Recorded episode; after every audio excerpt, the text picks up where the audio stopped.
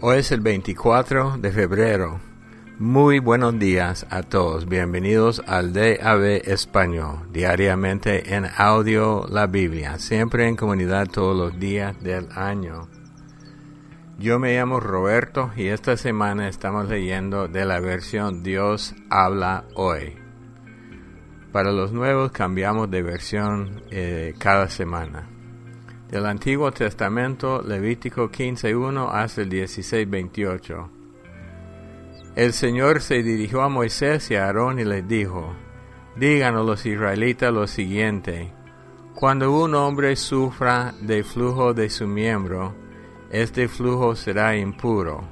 La impureza del hombre debida al flujo existirá, tanto si su miembro deja correr el semen como si queda obstruido a causa del mismo.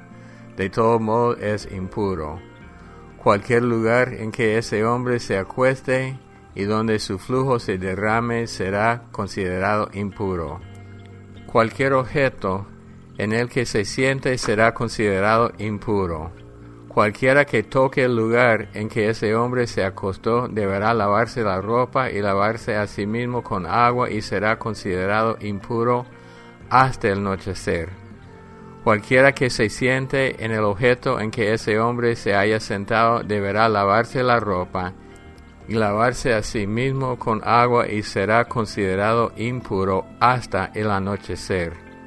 Cualquiera que se siente en el objeto en que ese hombre se haya sentado deberá lavarse la ropa y lavarse a sí mismo con agua, y será considerado impuro hasta el anochecer. Cualquiera que toque al que sufre de flujo deberá lavarse la ropa y lavarse a sí mismo con agua, y será considerado impuro hasta el anochecer.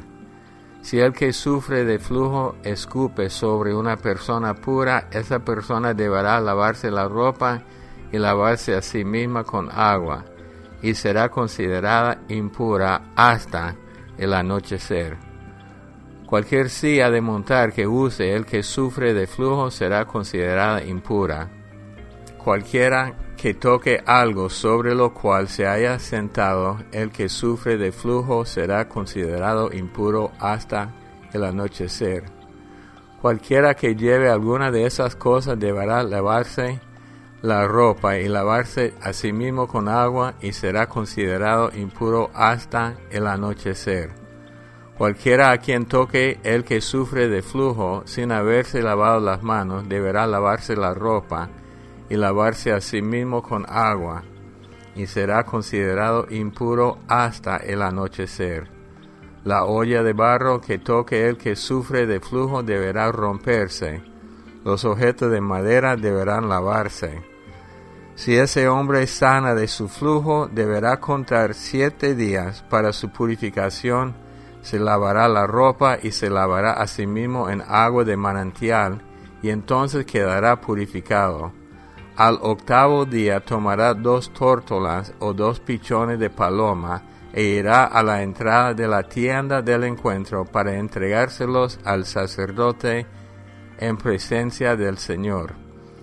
El sacerdote ofrecerá uno como sacrificio por el pecado y otro como holocausto, y así realizará ante el Señor la purificación del hombre que sufre de flujo.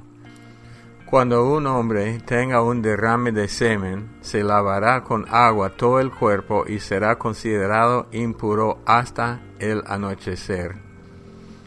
Cualquier ropa o cuero en que caiga parte del semen deberá lavarse con agua y quedará impuro hasta el anochecer. Si un hombre y una mujer tienen relaciones sexuales, los dos deberán lavarse con agua y quedarán impuros hasta el anochecer. Cuando una mujer tenga su periodo normal de menstruación, será considerada impura durante siete días. Cualquiera que la toque será considerado impuro hasta el anochecer. Cualquier cosa en la que ella se acueste durante su periodo de menstruación será considerada impura. Cualquier cosa en la que se siente será considerada impura.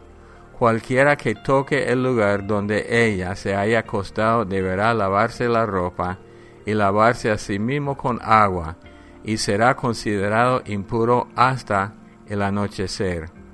Cualquiera que toque algún objeto en el que ella se haya sentado deberá lavarse la ropa y lavarse a sí mismo con agua, y será considerado impuro hasta el anochecer, ya sea que toque el lugar en el que ella se haya acostado o sentado, será considerado impuro hasta el anochecer.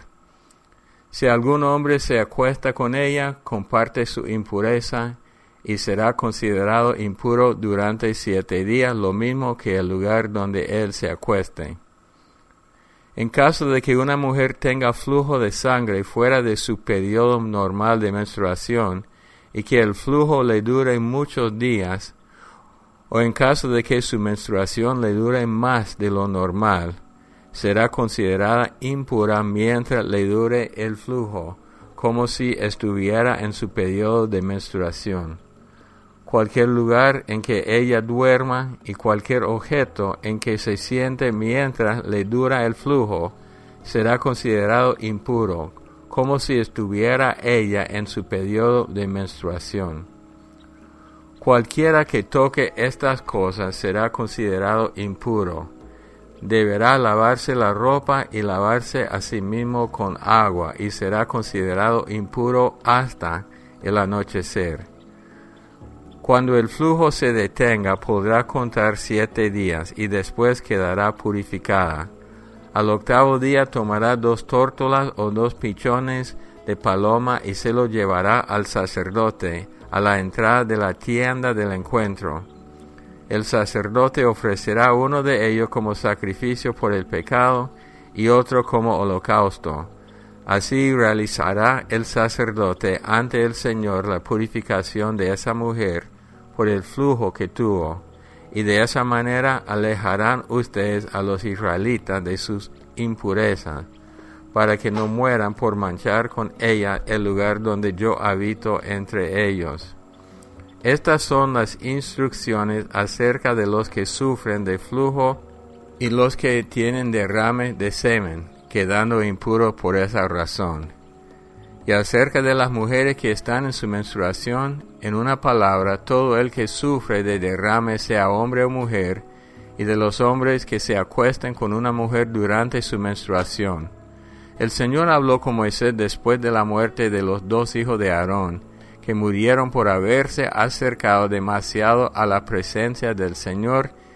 Y dijo el Señor a Moisés: «Dile a tu hermano Aarón que no entre a cualquier hora en el santuario que está tras el velo, ni ante la tapa que está sobre el arca, para que no muera, porque yo me manifestaré en una nube sobre la tapa». Aarón debe entrar en el santuario con un becerro como sacrificio por el pecado y con un carnero para ofrecerlo en holocausto. Debe ir vestido con la túnica de lino consagrada, cubierto su cuerpo con calzoncillo de lino, y llevar puesto el cinturón y el turbante de lino. Esta es ropa consagrada, así que antes de ponérsela, él debe lavarse con agua. De parte de la comunidad israelita tomará Aarón dos chivos como sacrificio por el pecado y un carnero para ofrecerlo en holocausto. Ofrecerá entonces el becerro como su propio sacrificio por el pecado, para obtener el perdón de sus propios pecados y los de su familia. Después tomará los dos chivos y los ofrecerá ante el Señor a la entrada de la tienda del encuentro. Luego echará suerte sobre los dos chivos, una suerte será para el Señor y la otra para Azazel. El chivo sobre el que recaiga la suerte por el Señor lo ofrecerá Aarón como sacrificio por el pecado, pero el chivo sobre el que recaiga la suerte de Azazel lo presentará vivo ante el Señor para obtener el perdón de los pecados, y después lo echará al desierto donde está Azazel. Aarón ofrecerá el becerro como su propio sacrificio por el pecado, para obtener el perdón de sus propios pecados y de los de su familia. Luego tomará un incensario lleno de brasas tomadas del altar que está ante el Señor, y dos puñados de incienso aromático molido, y los llevará detrás del velo. Echará el incienso sobre el fuego en presencia del Señor, y el humo del incienso cubrirá la tapa que está sobre el arca de la alianza. De esa manera Aarón no morirá. Tomará también un poco de sangre del becerro, y con su dedo la rociará sobre la tapa, por el lado oriental. Luego rociará sangre con su dedo siete veces por la parte delantera de la tapa, y después de eso matará al chivo como sacrificio por el pecado del pueblo, y llevará la sangre a la parte que está tras el velo. Allí dentro la rociará encima y delante de la tapa, tal como lo hizo con la sangre del becerro. De esa manera limpiará el santuario de todas las impurezas, rebeliones y pecados de los israelitas. Lo mismo debe hacer con la tienda del encuentro, la cual está en medio de ellos y de sus impurezas. Mientras Aarón esté dentro del santuario para obtener el perdón de los pecados, y hasta que él salga, nadie deberá estar en la tienda del encuentro. Una vez que haya obtenido el perdón de los pecados de él y de su familia y de toda la comunidad israelita, saldrá para ir a purificar el altar que está delante del Señor. Tomará un poco de la sangre del becerro y del chivo, y la untará sobre los cuernos y alrededor del altar, y con el dedo rociará sangre sobre el altar siete veces. Así lo purificará de las impurezas de los israelitas, y lo consagrará. Cuando Aarón haya terminado de purificar el santuario, la tienda del encuentro y el altar, mandará traer el chivo que aún esté vivo, y poniendo sus manos sobre la cabeza del animal, confesará sobre él todas las maldades, rebeliones y pecados de los israelitas. De esta manera pondrá los pecados sobre la cabeza del chivo, y una persona se encargará de llevarlo y soltarlo en el desierto. Así, al perderse el chivo en el desierto, se llevará todas las maldades de ellos a tierras deshabitadas. Luego entrará Aarón en la tienda del encuentro y se quitará la ropa de lino que se puso para entrar en el santuario y la dejará allí. Allí mismo en el santuario se lavará con agua y después de vestirse saldrá para presentar su propio holocausto y el que debe ofrecer por el pueblo, y así obtendrá el perdón por sus pecados y los del pueblo. La grasa del sacrificio por el pecado la quemará en el altar, y el que haya llevado el chivo para soltarlo a Azazel se lavará la ropa y se lavará a sí mismo con agua y después podrá entrar en el campamento. El becerro y el chivo que fueron sacrificados por el pecado y cuya sangre fue llevada al santuario para obtener el perdón de los pecados serán llevados fuera del campamento, y su piel, carne y desechos serán quemados. La persona que los queme deberá lavarse la ropa y lavarse a sí misma con agua, y después podrá entrar en el campamento. Marcos siete, del uno al veintitrés. Se acercaron los fariseos a Jesús con unos maestros de la ley que habían llegado de Jerusalén. Estos, al ver que algunos discípulos de Jesús comían con las manos impuras, es decir, sin haber cumplido con la ceremonia de lavárselas, lo criticaron. Porque los fariseos y todos los judíos siguen la tradición de los antepasados de no comer sin antes lavarse las manos debidamente. Y cuando regresan del mercado no comen sin antes cumplir con la ceremonia de lavarse. Y aún tienen otras muchas costumbres, como lavar los vasos, los jarros, las vasijas de metal y las camas. Por eso los fariseos y los maestros de la ley le preguntaron, ¿por qué tus discípulos no siguen la tradición de nuestros antepasados, sino que comen con las manos impuras? Jesús le contestó, Bien habló el profeta Isaías acerca de lo hipócritas que son ustedes cuando escribió: este pueblo me honra con la boca, pero su corazón está lejos de mí. De nada sirve que me rinda culto, sus enseñanzas son mandatos de hombres. Porque ustedes dejan el mandato de Dios para seguir las traiciones de los hombres. También le dijo: para mantener sus propias traiciones, ustedes pasan por alto el mandato de Dios.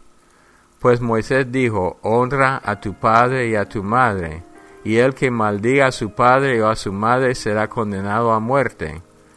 Pero ustedes afirman que un hombre puede decirle a su padre o a su madre: no puedo ayudarte, porque todo lo que tengo es corbán, es decir, ofrecido a Dios. Y también afirman que quien dice esto ya no está obligado a ayudar a su padre o a su madre. De esta manera, ustedes anulan la palabra de Dios con esas traiciones que se transmiten unos a otros, y hacen otras muchas cosas parecidas. Luego Jesús llamó a la gente y dijo: escúchenme todos y entiendan. Nada de lo que entra de afuera puede hacer impuro al hombre. Lo que sale del corazón del hombre es lo que lo hace impuro. Cuando Jesús dejó a la gente y entró en la casa, sus discípulos le preguntaron sobre esta enseñanza. Él les dijo: ¿así que ustedes tampoco lo comprenden? ¿No entienden que nada de lo que entra de afuera puede hacer impuro al hombre? Porque no entra en el corazón, sino en el vientre, para después salir del cuerpo. Con esto quiso decir que todos los alimentos son limpios.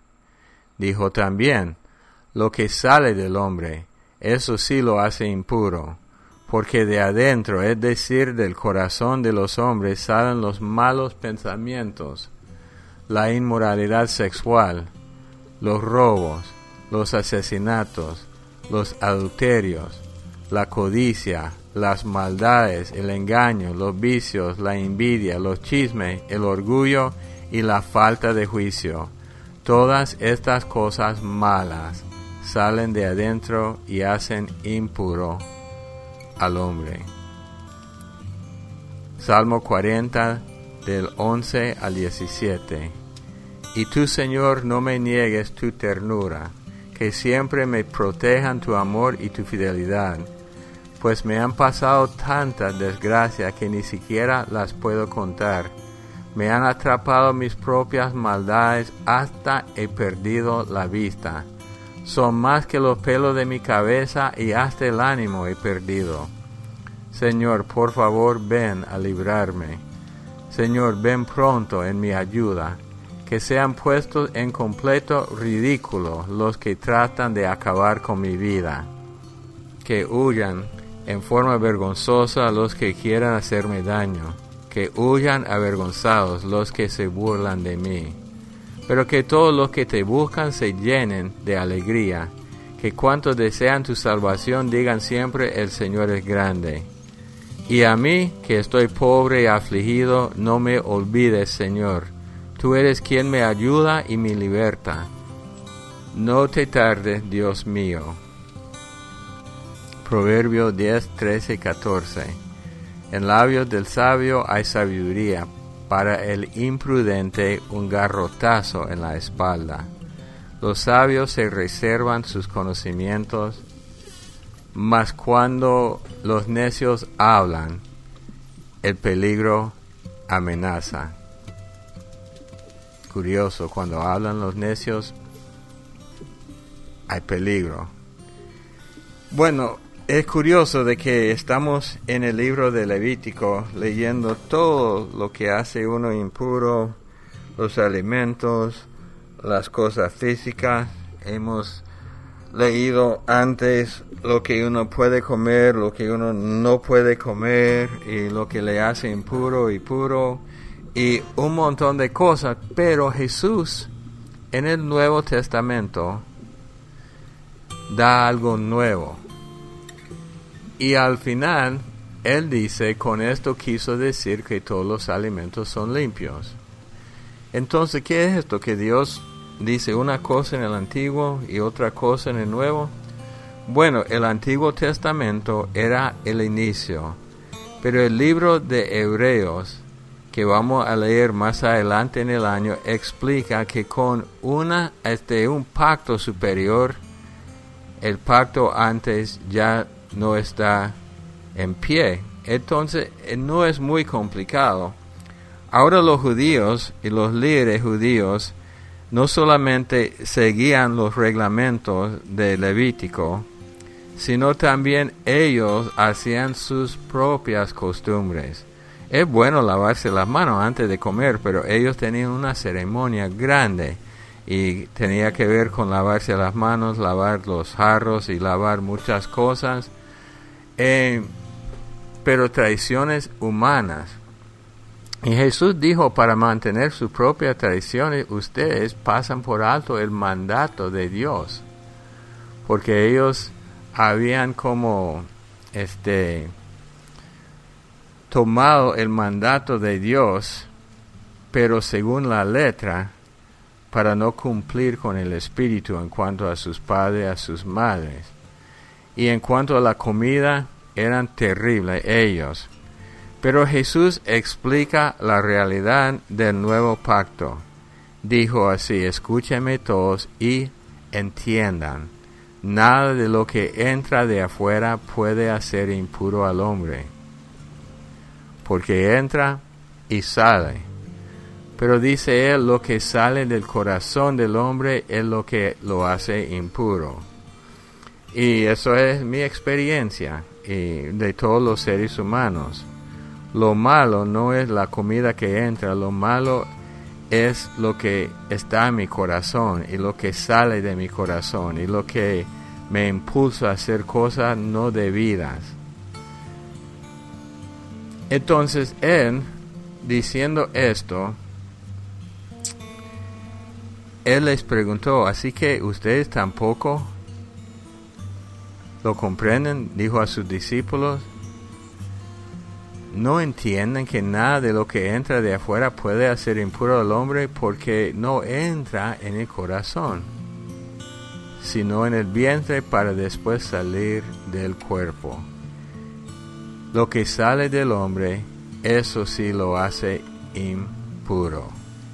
Los, los pensamientos malos, la inmoralidad, los robos, asesinatos, adulterio, codicia, todo esto sale del corazón. Entonces, realmente es más fácil, es más fácil guardar un sistema de reglamentos externos que servir a Dios de corazón. Dios quiere que lo sirvamos de corazón. No es que no hagamos nada para mantenernos con la salud y ser limpios, pero hay que entender los principios de Dios. Lo que sale del corazón le hace impuro al hombre. Padre Dios, en este día te damos gracias, porque tú eres grande y tu palabra es fuerte. Y aún hoy, leyendo de los dos pactos, de los dos testamentos, del Nuevo y del Antiguo, vemos la diferencia y vemos también lo que es que tú quieres que hagamos y que seamos. Señor, yo te pido por mí mismo y por todos los de esta comunidad que seamos honestos con nosotros mismos y que no nos escondamos detrás de, de un muro de acciones sin tratar con el corazón. Hasta la Biblia dice que no entendemos nuestro corazón, entonces abrimos nuestras vidas para que tú trates con nuestros corazones, en el nombre de Cristo Jesús. Amén. Creo que una de las razones por las cuales leemos cada día un, punto, uh, un poco del Antiguo y un poco del Nuevo es para estas comparaciones, Bueno, eh, estamos en Facebook siempre, D A B Español, correo electrónico d a b español arroba gmail punto com. También tenemos un grupo que recibe las lecturas por la aplicación Signal. Si quieres hacer esto, que nos mande un correo electrónico con su número telefónico que usa para Signal, d a b español arroba gmail punto com. Los amamos mucho, que Dios los bendiga y hasta el día de mañana. Bendiciones, familia del D A B en español, queriendo acá contestar la pregunta, o haciendo mi comentario, realmente no contestar la pregunta con respecto a Marcos cuatro cuarenta, perdón, cinco cuarenta y dos, donde el Señor resucita a la niña y manda estrictamente de que nadie se enterara de esto. Y luego um, en el mismo capítulo, en el versículo, de, versículo diecinueve, vemos que sanó al muchacho y a él lo manda a su casa. Vete a tu casa, a los tuyos, y cuéntales cuán grandes cosas el Señor ha hecho por ti y cómo tuvo misericordia de ti. Esto me hace regresar a mí, y yo lo, comen- lo conecto con um, el capítulo cuatro, el versículo doce, donde nos dice, explica el por qué Él les habla en parábolas. Para que viendo vean, pero no perciban, y oyendo oigan, pero no entiendan, no sea que se conviertan y sean perdonados. Y, um, y pues todo esto creo que tiene que ver con la disposición de los corazones. Corazones abiertos es donde Él trabaja y muestra su misericordia y muestra su poder, su bondad, sanación y todo lo que Él hacía. Pero hay corazones cerrados también, donde Él por la incredulidad no sanaba ni hacía milagros. Se, se lee aquí en los evangelios de que Él se va de, ciertas, de diferentes pueblos por la dureza de los corazones de las personas. Y bueno, ese es mi comentario, familia, dentro de los tres minutos permitidos, pastor. Gracias, el Señor les bendiga.